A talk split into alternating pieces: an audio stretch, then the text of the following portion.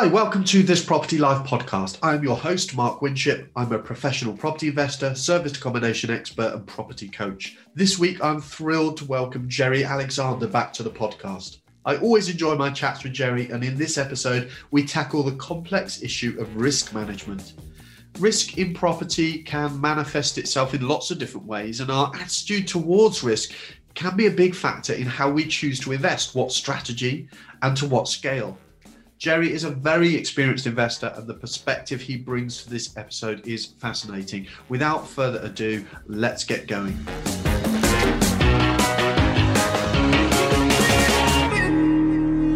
Morning, Jerry. Welcome back to the podcast. Thanks for joining me. How are you doing?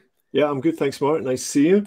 Good. Good to see you. Um, and we've got an interesting topic this morning, haven't we? We're talking yeah. about uh, risk um, and the role that risk plays, I guess, in property investment and trying to, I guess, we're debunking some myths to a certain extent as well around around risk, but also hopefully we will send people away with some practical ideas around mitigating some of the risks in. Yeah, and, and I think the danger of risk is that people the danger of risk. Risk is potentially danger, right?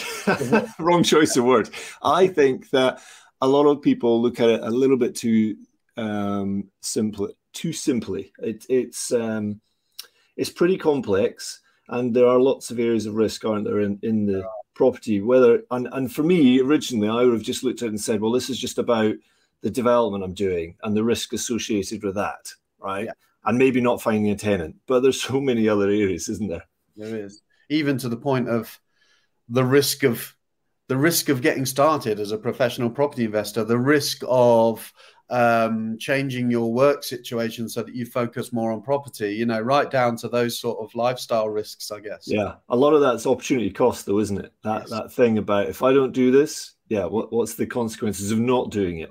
not doing Which is sometimes is the way of actually getting yourself. Some people find that's the only way to motivate themselves. Yeah. fear of missing out. but it's funny property, isn't it? Because it's, um, we were talking about this before jumping on the call. It's it's one of those things that um, you know we've got age old phrases associated with property which we're all familiar with, like safe as houses, and a lot of people um, you know recognize that actually putting your money into property into real estate is in the long term one of the safest investment vehicles. However, you know, we've all probably been at the receiving end of um, of I don't know loved ones or people around us warning about, oh, do you really want to get into that right now? You know, that sounds like a risky project. Or is this the right time to be investing because of inflation and recession? And you know, it, it's on, on the other side of the coin. It's perceived in some ways to have a lot of risk attached to it.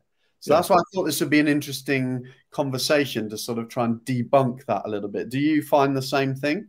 Yeah, I, I, there's a lot of um, contrasting views, and it's quite challenging to actually get this. We're both learning, right? This yeah. this whole process, and and before this conversation, thinking, well, what exactly is risk, and how much is it influenced by the person rather than the situation? And and I would think that the person and their approach is fundamental to it, isn't it? Yeah, so you could actually have the same scenario for two different people. You're talking there about loved ones saying, you know, should you be doing this? Is this risky? Well, it might be. Yeah. but because it depends a little bit on that individual and the strategies, the knowledge they have, all those sorts of things, which I guess we'll come on to. Yeah. But, but it's quite interesting that for one person it could be really risky, for somebody else it could be mundane and just normal. I mean, I what's, guess, the, what's the difference there? Well, I guess it depends as well. I think I think personality types comes into it. I hadn't I hadn't even sort of considered that, but I think you're absolutely right that that the same uh, objective criteria, let's say the same uh, investment criteria, might be perceived as high risk by one person, and the exact same criteria would be perceived as lower risk by somebody else, depending on, I guess, their own risk profile, their own appetite towards risk, and their own perception of what what risk is, I guess, and what the implications are. But I guess it also depends on where you are within your own journey, right? As in yeah. a, a certain property deal might seem risky to me or might have seemed risky to me in the past, whereas it seems less risky now. and and and vice versa. You know, and it's it's how it's how you perceive risk changing over the course of time as you bring in experience and, and everything else that comes along with it. Well, when when you first got started, then did you looking back now? How did you feel about those first steps in terms of risk? Were you, was it even were you even conscious of it?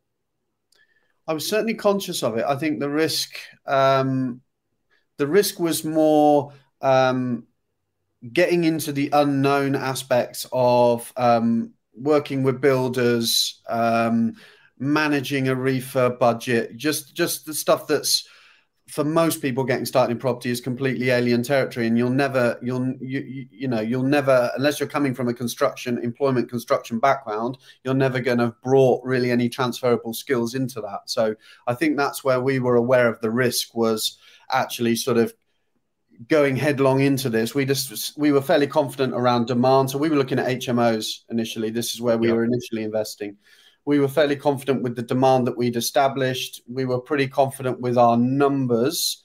Um, and therefore, the risk really was project management, I guess, as much as anything. Yeah, uh, okay. So, and, and we, I guess we need to be conscious of while we're having this discussion about what areas of risk are we talking about? Because there, you mentioned about project risk, and I was asking you what about, what about that first one. But yeah. as you as you grow your portfolio, more risk, new risks come in, such yep. as economic risks, um, insurance risks. Yeah. You know, in terms of actually what are you insuring here? Is it just the yep. building or is there other aspects like you as a person? Yep. Is it the um, the subcontractors? Are you ensuring that subcontractors have proper insurance? All those sorts of things start coming. CDM rules. Yeah. There's a lot of risks there that I guess are just pieces of the jigsaw you need to learn as you go in as you go on. Yeah. And with time and help, um, you should be able to mitigate them. But it, it amazes me now, even now. Um, well, it doesn't amaze me. I'm talking about myself here, but I, I still find that every now and then I'm looking at a project or or development or something aspect that we're working on. I think, hold on a minute, I haven't really thought about what happens if that happens yeah. What happens if that happens, and and and are we covered for that? And yeah. sometimes it's not to paying a physical insurance sum, but it's an activity or something you have to do to try and mitigate that. Yeah. It's quite quite. I think the the industry is quite forgiving. You know, you take time to do things, but there are some key risks. I guess you probably need to you need to cover in terms of insuring yourself covering certain things with contractors and projects. What would what, what sort of things do you think would fit in with that, Mark? Well, I'm just I'm just thinking actually while you're talking about um, what risks for me are sort of a, a, a, constant, if that makes sense. What yeah. what what risks are am I aware of? Um, still at this stage in our property journey, in the same way that I probably was at the beginning, and I'd imagine I share some common ground with most people investing. The the risk of being potentially not over leveraged because that is actually one of the, the, the the steps that we can take to mitigate against the risk of things like negative equity. But leverage is is the degree of leverage you have in terms of lending is is a risk. And and the the long term plan and the steps putting steps in place to deleverage to a certain extent because that helps reduce perceived risk i think. Um, and the other one is the risk of having all your eggs in one basket yeah. So, like reflecting on our own uh, situation right now, we're very, very uh, all in on uh, hospitality and yeah. Uh, service accommodation. Um, and I, as I've said multiple times on the podcast, I am not in any way fearful of regulation that is likely to come into the uh, industry. In fact, I would welcome it. Um, I, I, that's not an issue. Having said that, there is some uh, there's some kind of grounded logic in diversifying your portfolio, potentially having a slight mix of strategies, and just the feeling that that mitigates against the risk of, you know, running yourself into a dead end effectively. Yeah, so I think that's that's kind of what's, you know, yeah, it's it's prevalent for us all the time. Is is that that feeling in the background? I think. And there's a there's a, there's another risk here that actually probably has the biggest impact, or at least through their mind, through people's thinking about it, is the the risk of failure. Yes, that, that, you know that's maybe not one you can insure against. Yes, but it's one that you probably have to do the most work on. Mm. Is that feeling of risk of failure, proving the other the naysayers right, and the challengers that were maybe saying that um, you don't know what you're doing.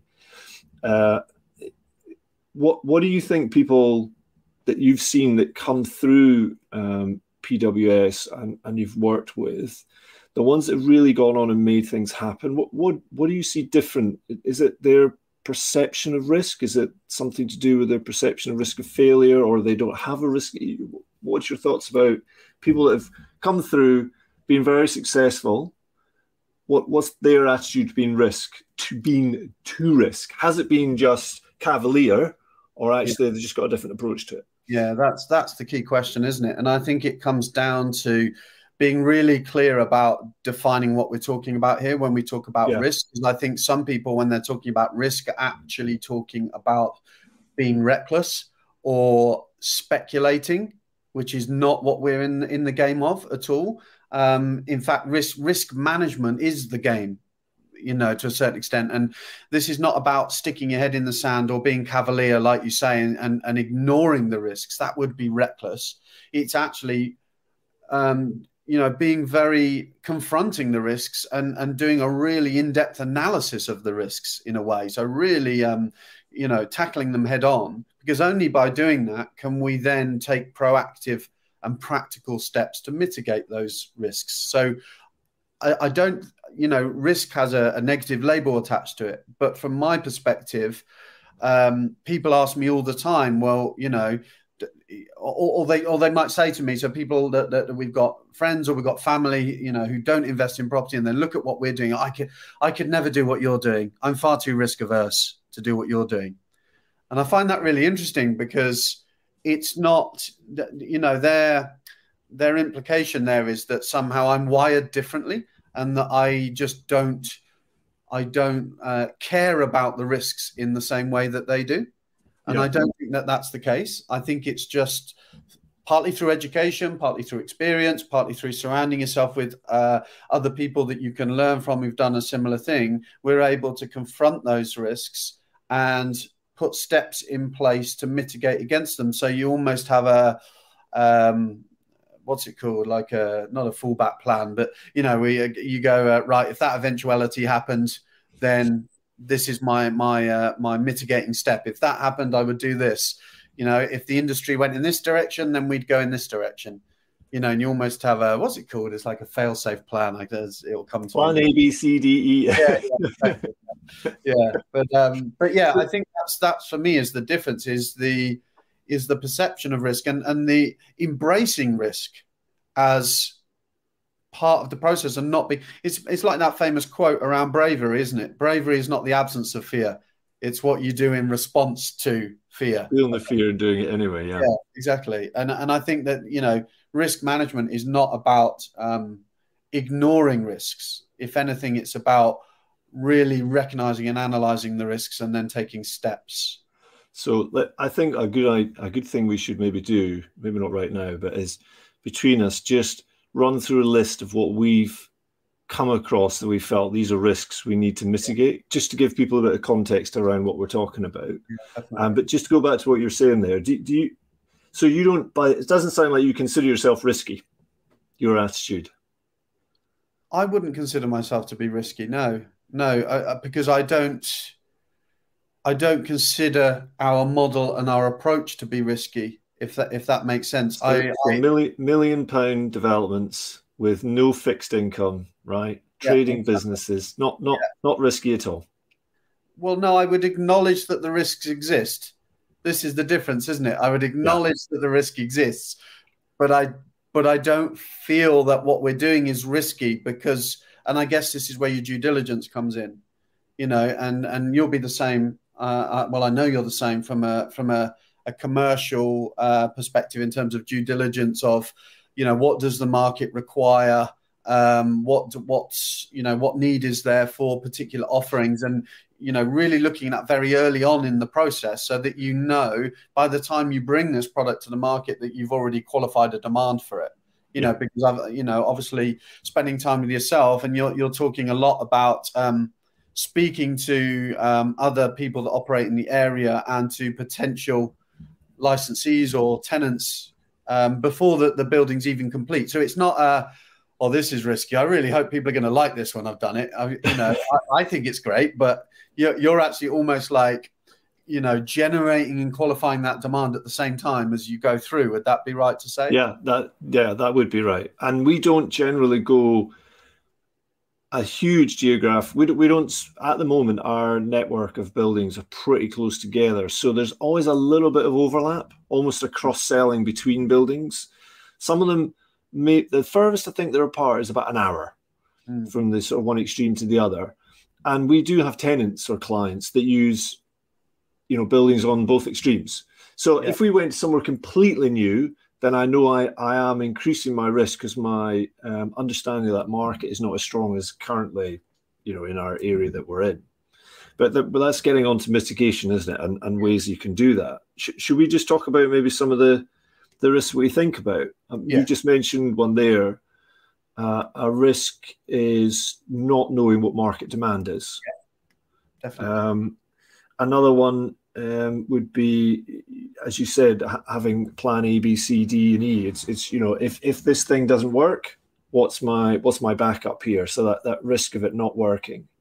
Particularly but, if you're dealing in developments where because we always talk about having a second exit, right? You know, yeah. uh, at least one uh, additional exit. So if you are doing a buy to let, you know, will the property, if for whatever reason uh, the rental market shifts, will the property sell and, and still make a profit or still at least cover your, your costs? And vice versa. If you're looking to flip a property, but the the market takes a downturn and it's not conducive to, to flipping, can you rent that property out and it will still wash its face? When I, I don't know what you find, but we are starting to go towards developments where we're altering the building to such an extent that uh, it would be very difficult to revert that to any other use um, than, than its current use. So, you know, if that, so I'm, I'm thinking about the hotel development that we've recently launched down on the south coast. Um, it would be very difficult without significant additional expenditure to res- revert that, for example, to resi.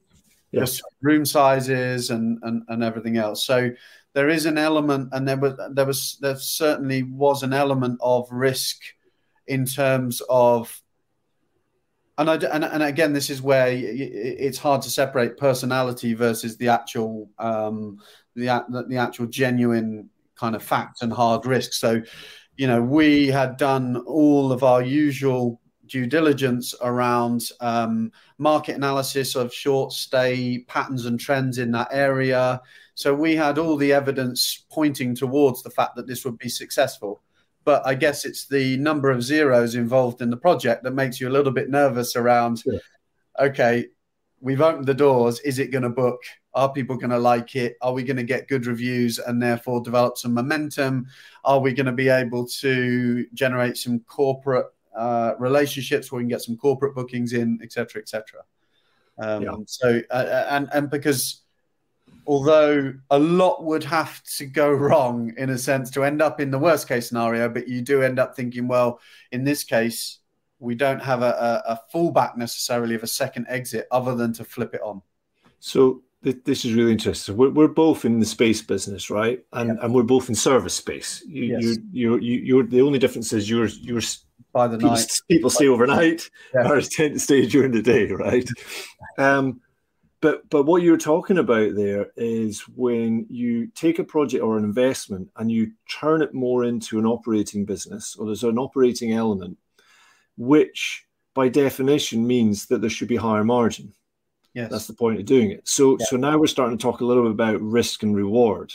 Yeah. So you you may be investing more or being a bit more niche so what you've done is you've kind of leveraged the risk a little bit here and just saying, right, I'm, I'm gonna I'm gonna knuckle down to a more specific niche because I have learned understand that that can provide me with a higher return.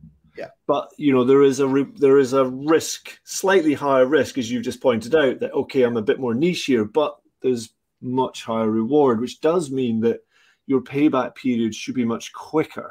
Yes. So that that there's Yeah, it's having that conversation in your mind all the time about risk reward, risk reward.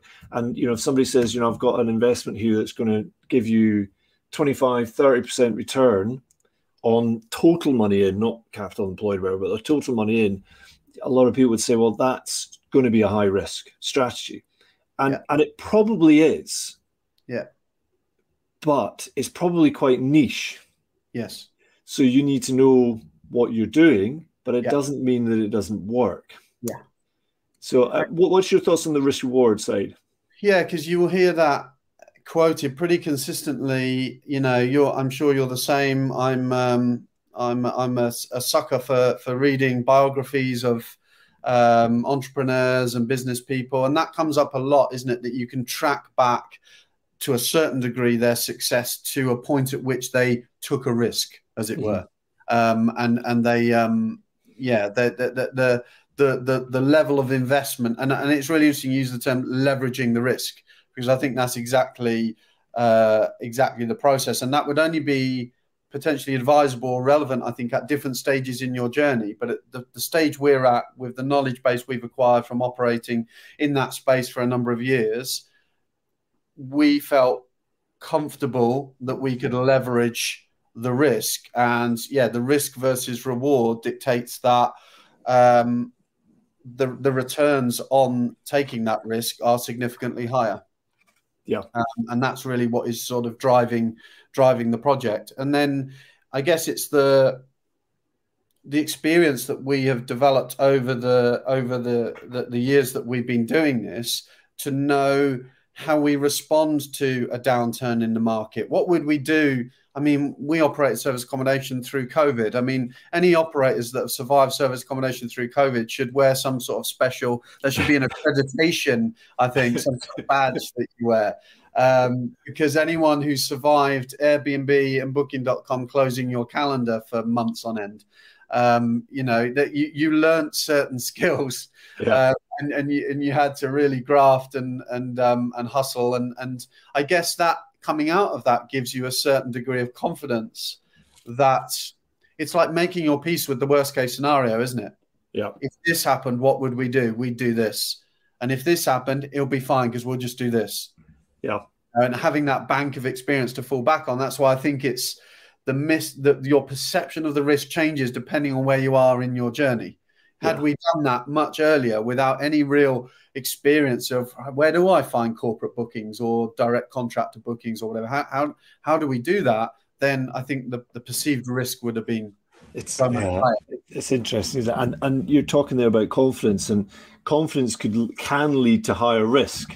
Yeah, you, you, there's if you've got overconfidence, yeah. you may start getting to that other risk, which is being blindsided by not yeah. being um, consciously trying to be open to look at other. This is not to be paralyzed by analysis or no. to just not do anything, but equally just being open to the mind of the fact that what if that happened? What if this happened? And being, um, I guess, not overconfident in your skill set. Uh, and, you know, there's always that risk. You know what? You know, that, that, that, we have this conversation, and in two or three months' time, we something unravels because you you got blindsided. Yeah. Um, and there are a lot of choppy things going on in the market right now, aren't there? That we need to think about. In going back to that list, so so one being finance, of course, and the risk of interest rates going up. The other one, which is being is very overt right now, is about energy costs, which you and I both take yeah. Um, control of. It's not necessarily our clients that do that. And there's also like the, the risk of things happening, not just economically, but but equally in, internally in the company, whether it's to you, whether it's one of your key employees, um, whether it's one of your key suppliers, all these different things that you kind of need that extra um, layer of support should one of those things happen. Mm. The, the, challenge, of course, is if you're trying to get started in this, thinking about all that means you never get started, right? Well, this is it. So you you mentioned just now, which is a re- is is a really interesting point. You mentioned about paralysis by analysis, and I realize I'm slightly going to contradict some of the things that I've just said by saying, but at some point we all have to take a leap, and I know yeah. that's that to some people sounds reckless or that's and, and and that's not what it is but you know you can go round and round in circles. You're never going to remove all of these aspects of elements of risk 100% so there there comes a point let's say you're just starting out there comes a point where you're just going to have to do it. You know you, you you can do all the due diligence in the world but until you actually put that product out into the market you, you, by definition won't truly know if there's a demand for it. Like, you know, we mitigate the, the risk, but there's always going to be an element of at some point you've got to go, do you know what? I've done enough due diligence now to warrant the risk, if that makes sense. To yeah. at know, some to, point, you have to step over the line. Yes, exactly. You, you have, have, to. to uh, what's your phrase? Get in the swim. Well, getting in the swim is just going out and, and learning what's going on and finding out what's happening in yeah. your market and really understanding your local market. But uh, going back to what you're saying there about getting all your ducks lined up, at some point, you are going to have to step over the line. And that's when I think the, there's that taste of the risk then, right there, because that's the point where you actually have to make the decision.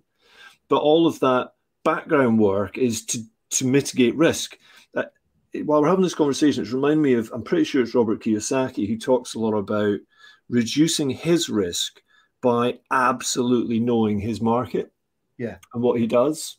Yeah. Um, so if you're in service accommodation um, and this, this, the, the size of projects you're looking at, if you absolutely know your market, both the, the, the client, the property type, and the location, then you should be mitigating your risk. And and it's it, and there's that whole juxtaposition where people say, "Oh, you need to diversify. You need to diversify," and it depends on who you are and what yeah. you're doing. If you're in the stock market and you have no clue on how to manage the stock market, then yeah, sure, you probably need to mitigate risk by doing the whole thing about let's invest over years and let's make sure we have a diversified portfolio.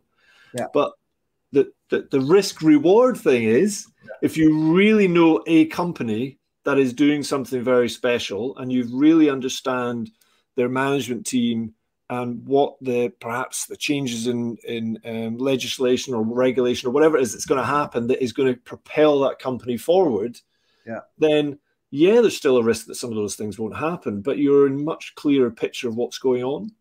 Yeah. so i think it's just the same for us in property is that you know having a diver- starting out with a diversified portfolio to me sounds pretty risky because mm. if you're just getting started, how are you going to know with enough detail about all those different markets and those yeah. different entry points into property? So actually, that is not going to work in yeah. reducing your risk. You actually need to concentrate on one activity, one strategy, and just get to know it really well. And potentially, and that way you're mitigating it. Potentially one area.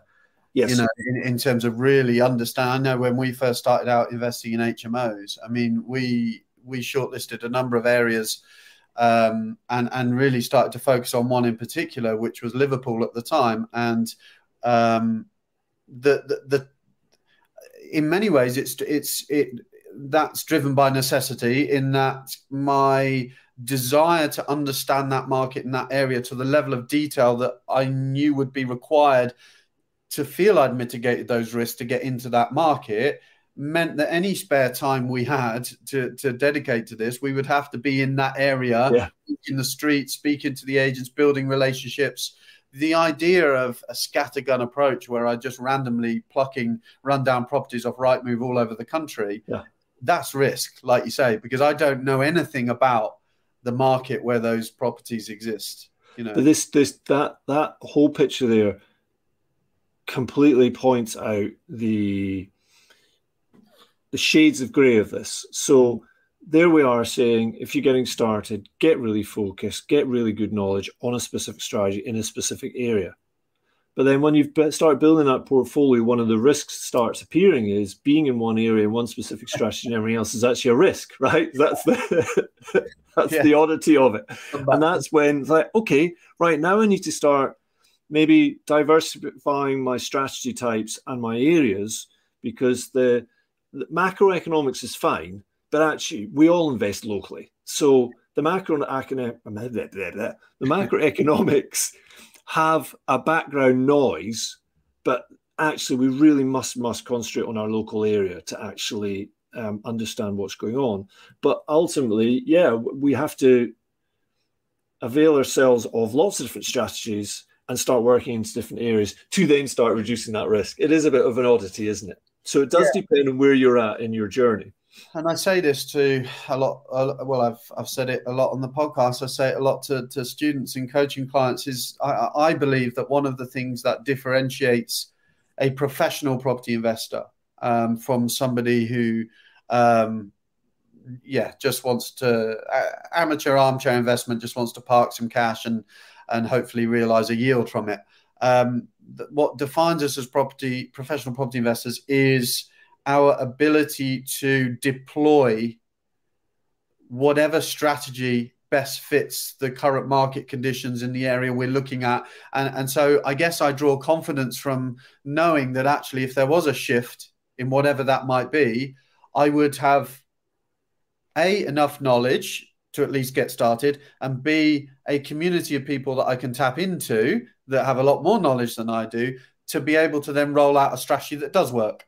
Yeah. You know, and actually for a period of time, if if the economic climate or market conditions dictate, I might switch to a slightly different strategy because that is what is uh, optimal for that situation. And you talk about macro and micro.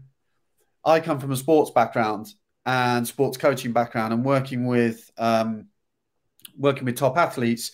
And a conversation that we would have almost on a daily basis would be around control the controllables which is twofold which is understanding in terms of mitigating risk have you done everything in your power within the things that are in t- have you have you prepared thoroughly enough. Have you trained well? Have you analyzed your opponent? Have you prepared your body? Have you eaten correctly? Have you done everything within your power going into that event?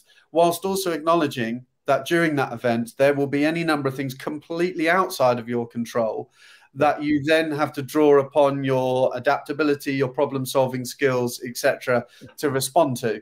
And it's that, that, I mean, that's no different, right, to property. Yeah. It's exactly the same. I get to the point we talked about getting to a point where you're ready to make a leap. I've done everything within my control, reasonably within my control, to analyze, do due diligence, etc. I appreciate that there will always be elements out of my control, but these are the steps I've taken to do everything I can to mitigate against that. I guess. Yeah. So, talking about mitigation, I mean the, the fundamental thing here is mitigation mitigation of risk is through knowledge and experience. Yes. And you're either going to have to go out there and learn that yourself, or you try and lean on others that have been there before to, to try and get those lessons early to, to mitigate that risk for yourself. Yeah, knowledge and experience, not necessarily your own. yeah, exactly. Yeah. but uh, but yeah, I think but that that's a that's a really key take home message though, isn't it? And we're we're you know I'm, I'm spending time with yourself. I'm really enjoying learning about your commercial projects and in many ways tapping into your knowledge base and experience. And, uh, you know, we, I've always had that mindset. If we're going to do something, we're going to do it properly. We're going to learn from the best. We're going to, and I, and I think that this isn't a case of, um, analyze your market, do a bit of due diligence, and that's a, that's a one hit, one time thing. We're always evolving. We're always keeping up to speed with market trends. You know, we're always paying attention to what's going on within our industry, always learning, always getting mentoring. So in a way, that's mitigating risk, right? Because you yeah. are you're constantly sort of staying ahead of the curve, I guess. Yeah, and the point of this podcast is not to paralyze you. No. you know, it's just to be conscious it's an ever evolving thing and that you you're you're in control. It is your decision making that that ultimately um, will lead you down the right or the wrong path but you need to get some um, just context around what you're doing. And as we say really focus in on a strategy and an area that's going to allow you to get enough knowledge to mitigate that risk um, it, it's been something that has evolved for me. And over time, I do sometimes look back and I think, hmm, was that a big risk or not? And then, of course, in hindsight, you look at it and think, well, actually, no, it wasn't. Yeah. But there are one or two things I've looked at and I thought, you know what? Especially in terms of as our projects get bigger, there's definitely project risks, and, and I want to just cover this a little bit in that list. What the project risks that I've not really paid attention to as much as I should have in the earlier days were things like insurance to subcontractors, method statements, risks assessments, CDM. RAMs, I think they're called. Yeah, CDM. Yeah. These sorts of things that you just think, oh man, that sounds like a whole can of worms. I think I'll ignore that just now. And unfortunately, but, most people don't take it seriously until something goes wrong. That's that's exactly right, and and yeah. you know it, the the the result of that can be pretty scary. Yeah, you know, so you you do need to try and um, cover yourself for these things, but there are lots of experts and professionals out there, and I don't think anyone would ever try and start doing that themselves. They would use an expert or professional yeah. until they get to a point where they're comfortable in in doing that. And yeah. it's even when you're doing a re- refurb, actually, all these things are still part of the equation. Yeah. But you know, you could argue, well, maybe the risk is a little bit less. Yeah. Than a very large project, and I don't, I can't remember what the number is. There's a certain number where you, I think it might be half a million quid that you have to actually um, tell the what they called. I want to say HMRC. It's not HMRC. The other guys, HSE, that you're um, embarking on a particular project. There's a certain value they need to be informed about. And these things I just didn't know about when I got started. But working with architects and asking them, right, what, what do I need to know about method statements, risk assessments? Um, are you guys taking on the CDM um, responsibilities? It's just knowing some of those questions. You don't need to know the answers and yes. how to do it all. It's just that, that and I, I, guess I'm just trying to say, here's a little list of things you might want to just think about. And then, of course, there's um, insuring the work itself, insuring the property, because it, you know, not just getting insurance that has um, that specific property listed without perhaps building works going on. There's a mm. difference there between when it's fully occupied, when it's unoccupied, when is building works going on, and you kind of need to let people know because I think one of the risks that people don't think about is underinsuring. I'm not yeah. saying go out and cover yourself in all sorts of bubble wrap, but yeah. but these are things that if they do go wrong, they can be quite expensive. Yeah. And sometimes life changing. Yeah. And these aren't these aren't the sexy things about property, are they? No, they're these... not. They're not. No. um, As you get more and more professional, um, yeah. and or not professional. I mean, let's face it. If you're doing this, you really need to you need to up your game on these sorts of things because at some point something might go wrong. Yeah, absolutely. I just want to go back, almost taking us full circle, just to sort of square things off a little bit. Yeah. Full circle, square things off. I don't know if that works. Yeah. Um, to what we we alluded to it right at the beginning, which is actually the risk of getting started. So yeah. you talk about opportunity versus reward, and um, do okay. Let's let's just let's just look at it from this perspective. Do you think I, I feel there's a tendency that some people um, in their excitement and enthusiasm to make changes to their lives and they think you know they they believe and we've got enough evidence to suggest that they're right to believe that property could be the solution to that but they leave the they leave the day job too early in that process. Do you what would your advice to be to someone who was saying look you know I'm, I, I just want to pack in my job i want to go full-time as a property investor um, I you you know we can't we can't just generalize on that can we? It's so much down to the individual. Some people work really well with their back up against the wall. Yeah. But you need to understand yourself fully before you do that on a whim. Yeah. Um, I, I was really fortunate when i so i left work. My wife and i were both earning a wage not particularly big wage. I was younger obviously but quite a bit younger. And there, we, we could survive on the one wage. But what we did um, after reading Richest Man in Babylon and all those sorts of things, we, we saved up some money.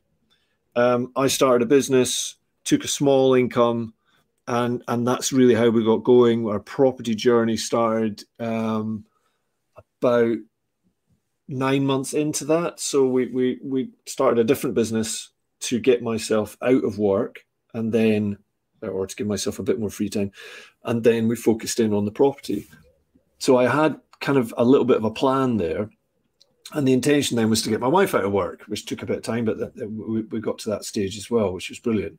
But I think just on a whim is not the right thing. And there are some people that just need to have that security blanket. And what I think we're really, really fortunate with in property is it's a bit like a Meccano set. You can just add another layer, another mm. house, another commercial property, whatever it is, and you're just adding income streams. I think that it, it I don't, I'm sure it's not unique, but it's we're just really lucky in that you can do that and you can picture, right? I need three thousand pounds a month to be able to get out of work, or whatever the number is. How many houses is that? Or how many HMOs or whatever. It's really um, we're very lucky on that front. But for some people, yeah, it, it might be that they do need to put their back up against the wall. But I think they probably need a little bit of money behind them. Yeah. Or certainly some of that risk um, reduction, i.e., they've gained a lot of knowledge, they've maybe got some traction going on, there's some projects coming up that they have got in the pipeline that are going to make that difference. Mm. But what I, what I also it's a bit like taking on employees. Sometimes the risk is actually much smaller than you think. So if you're taking on an employee, and let's say they're an expensive employee, they're three grand, five grand a month, whatever it is, maybe a bit more. At the end of the day, if it doesn't work, you can have a conversation and end that, right? Because it's not working. And it's kind of the same with leaving a job. At the end of the day, you've got a good income, right? You leave a job. If it doesn't work, it's not like there's going to be a hole there forever. You can go and get another job. And yeah. I'm, I'm, maybe being a little bit flippant there, and, and especially if you've got a very specialist job. But it's not, it is crossing a line, but it's not do or die. you can change if a strategy doesn't work. Yeah. So there's back to that risk reward thing. Have you got a few plan A, B's, and C's? Is there a little bit of backing in the in the background? Pick a period of time you're going to do this for, but be aware, a bit like an auction, where your ceiling is. I'm going to do this for six months. I'm going to do this for nine months, whatever it is. And if it doesn't quite work to plan, make sure you are not got your head in the sand and you can take some corrective action. And you're you're right to point out that there is a, a strong element of knowing yourself in all of this. Yeah. Um, because I, I, I look back and think that um, uh, in terms of all the objective measures of finance and, and the financial pressure it created for us to really make things work, um, I probably left my job a year early, uh, according to those measures. However, I do know that I work extremely well with my back to the wall.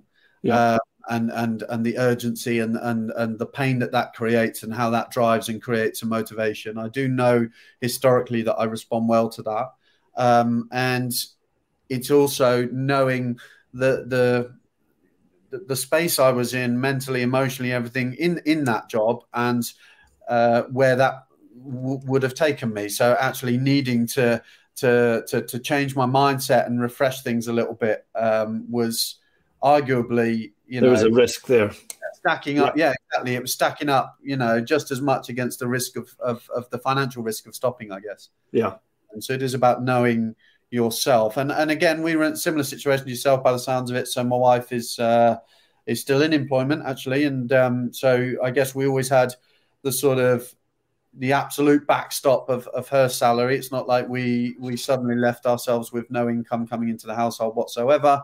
Um, but um, but yeah, it created an urgency for us to to take some serious action and build some momentum and replace my my salary as soon as possible. Yeah. Um, and arguably, sometimes uh, where you see investors and students making slow progress, it might be because they don't have that pain. They don't have that. Things are just a little bit too comfortable. And therefore, what is it that is going to drive you through the tough times and the ups and downs to really see it through and push it through if you don't have that sort of uh, that push pull situation? Yeah, we, we, we this conversation go on for a very long time because there's so many avenues, isn't there? And it does absolutely 100% come down to you knowing yourself. Yeah. So that you you it's particularly in that scenario of what can I and can't I do, and how do I operate? how does my brain operate? It's funny. I, I I find myself trying to work out tricks to get over myself and to get round myself because the biggest holder back, the biggest holder back, thing that holds me back the most, right, is me. So yeah. you're constantly trying to work how do I work around that one? And sort of when you've got a moment of silence, it's just thinking, right, I keep coming stuck there. How am I going to get myself motivated to get around that? What can I? What steps can I put in place to avoid that? That that bit where I pause or I stop, not not to just go gung ho, but just to make sure that I'm being more productive. Yeah, it's quite interesting. It's very interesting. I think we've stumbled across a, a, a series of content here. Yeah. it's almost a separate podcast, a risky business podcast. Sure. That's right. But no, I, I, think I think that that has been a really interesting conversation. Like I said, I think it's probably the the, the launch pad down various uh, various routes we could take it. But uh, hopefully, people have found that uh, interesting and, and, useful to listen to. So, as always, Jerry, thank you so much for your input this morning. Much appreciated. Thank you, Mark. It's been great. I I, I love doing these sorts of things because it makes you think about yourself and about okay. how you are. Um, doing your day-to-day stuff so it, it's part of my learning process too so thanks for having me on mark yeah I, I, do say that actually the podcast is just one big therapy couch for me yeah yeah uh, but no, brilliant. Thank you so much for that, and I will uh, catch up with you soon. Yeah, we'll do. Cheers. Cheers, Terry. Take care. Thanks for listening. I really hope you enjoyed that episode. It was a fun one to record and has certainly got me thinking about lots of new content for future episodes. Speaking of which, it would be great to know what content you would like to hear on the podcast. The best way is to connect with us over on the Property Wealth System community page on Facebook and tell us about what you would like to hear. It would be great to hear that you are listening to the podcast and to understand how I can add value moving forwards. Please like and follow or subscribe subscribe to the podcast wherever you get your podcast fix. That just makes it easier for other people to discover the podcast too. And if you get a minute to leave us a review, that would be hugely appreciated. Thanks again for listening, and I will catch you on the next episode.